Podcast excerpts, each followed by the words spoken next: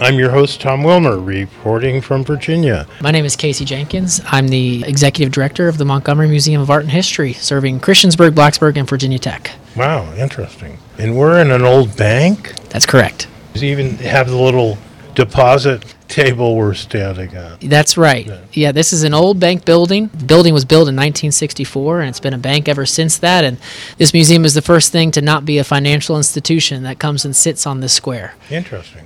Tell us about what you have here. What somebody would experience. So the museum is an art and history museum, um, and our job is to promote the region's art and artists. So geographically, we're talking about the Montgomery County, the New River Valley, and even the Roanoke Valley here in Virginia. Mm-hmm. And we will give those artists a platform for them to start their business, to show their work, and promote their work. So it's kind of an incubator then, right? It is in many respects. That's mm-hmm. right. That's the art side of things.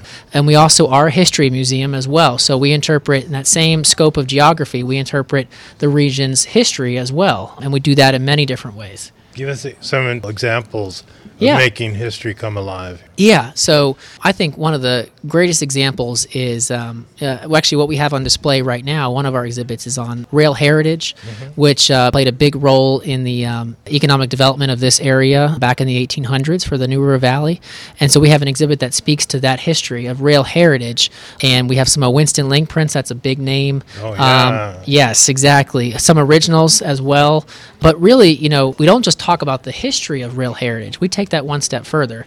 And in that exhibit, actually during that exhibit opening, what we also did was talk about the future of passenger rail coming back to this area. That, and that's happening real life right now. That's right. With Amtrak, right? Yeah, current, relevant, you uh-huh. know, affairs going on, and which which is really that's what makes the history exhibits. We can make that come to life in, mm-hmm. a, in a living history kind of way as we talk about the past, how it informs the present and the future. And in this case, talking about with a panel discussion, which was joined with this exhibit opening, the future of passenger rail coming back to Christiansburg.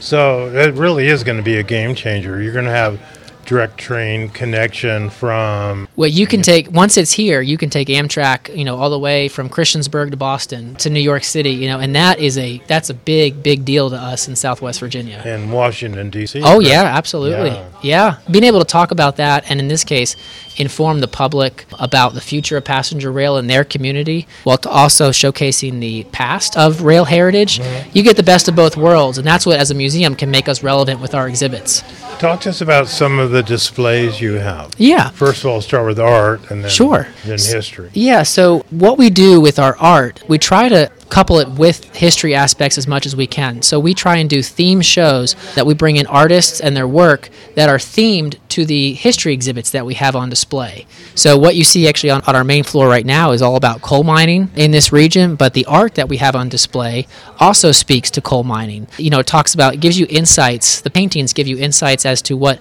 the life was like as a coal miner and what kind of lifestyle somebody had as a coal miner. So not only are we giving them the facts and the history about that lifestyle. But then you get to see it in a real way by some of these artists and what what they were inspired by when they were painting themes related to coal mining. So it's kind of the best of both worlds. Interesting. Yeah.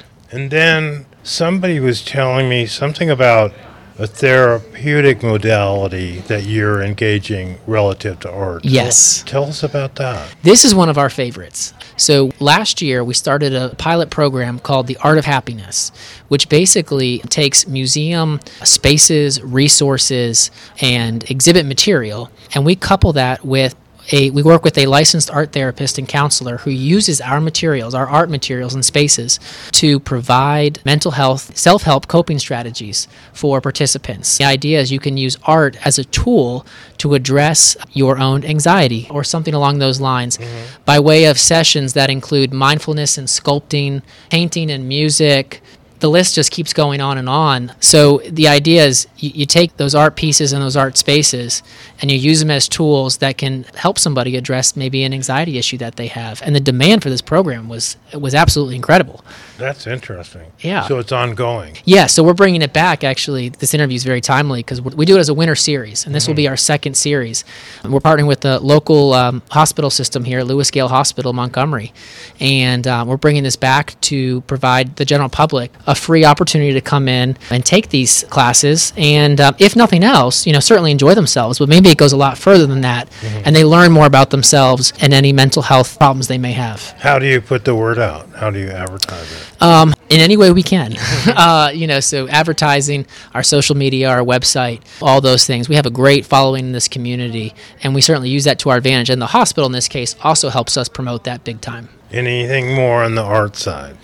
You know, I think the only other thing to add would be that we, um, as an art and history museum, we have the luxury of being very flexible about what the art is and how we promote it. You know, unlike other history museums, for example, that are tied to a family, a place, or a certain time, we ha- we don't have any of those restraints. So we can be very flexible on, on what art is and how it's displayed. We're expanding our definition of the arts, and then from a history standpoint, what we choose to interpret. How do you cross pollinate? Yeah. like you said, like the railroad retrospective. Or, Right, exactly. Yeah, so that that in of itself is a great example of being able to, you know, take history and depict it through art, mm-hmm. right? So that is a great example of cross-pollination. But again, having that creative license to think of something, throw it against the wall and see what happens. Mm-hmm. Not only is it fun, but it makes a mu- it makes us as a museum far more relevant to the community and how they care about us. Talk to us about some of the cool things that you have on display Yeah. on the history side. Sure. So, right now, currently, what we have on the history side includes coal mining as a big focal piece here.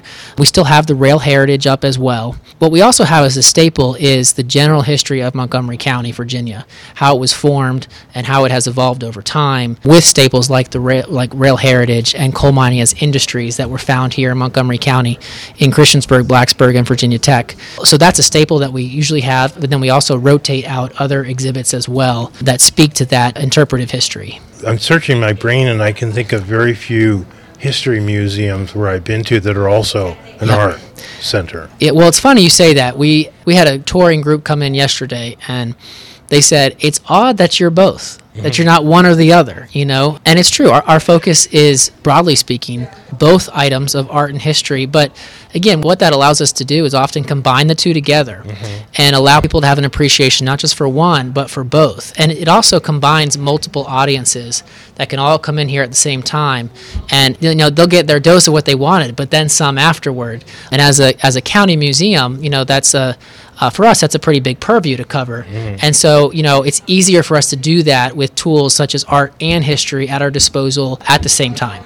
And so, again, like you alluded to, somebody might come in looking for history and discover art. That's right, exactly. And then in that case, they just got the dessert on top of their exhibit. That's really cool. Yeah. Okay, anything you want to add? Other than just to say, you know, as a as a county museum, you know, Montgomery County is our first purview, but we do go well beyond that into the New River Valley and Southwest Virginia as well. And you know, we stay relevant by making sure we look at what the community's needs are, um, and then having that reflected in the cultural programs and exhibits that we do here. That's that's part of our business model in a way that we can provide a great service to the community. And how do you empower and connect with the university? Yeah, a great question. So we have a great relationship with Virginia Tech, Radford, and New River. Those are the three colleges within uh, this area of Southwest Virginia. And really, you know, the way in which we do that best is to work with the specific departments and schools the history department religion and culture the art department obviously. And we work with their you know their students and their programs and we bring them in because that's a, that's another youthful element to the museum as well that is critical for us to maintain as we go forward. So having those relationships with that constant pipeline of students with each of those universities is is very important. That's really cool. yeah Okay, to learn more about your world, where would you direct us? Sure. So our website is uh, montgomerymuseum.org. We're all over social media as well. You know, you can call us, you can email us, look us up on the website. There's a lot of ways to find us, and um, hopefully you're looking for us because you you know you understand the difference and impact that we we're making on the community. My name again is Casey Jenkins. I'm the executive director of the Montgomery Museum. We look forward to seeing you. Thank you, Casey. Thank you. I'm your host, Tom Wilmer, reporting from Virginia. We'll see you here.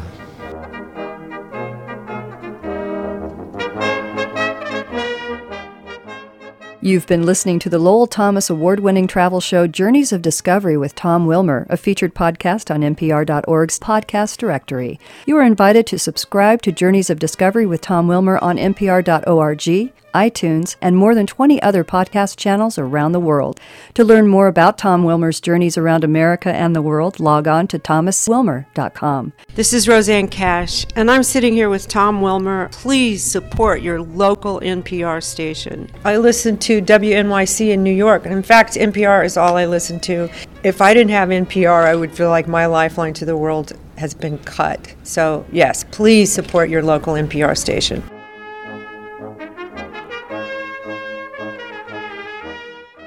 World Bicycle Relief partners with communities to deliver specially designed, locally assembled rugged bicycles for people in need. Nearly 1 billion people in rural regions of the world live in communities far from the nearest paved road, walking miles every day just to survive.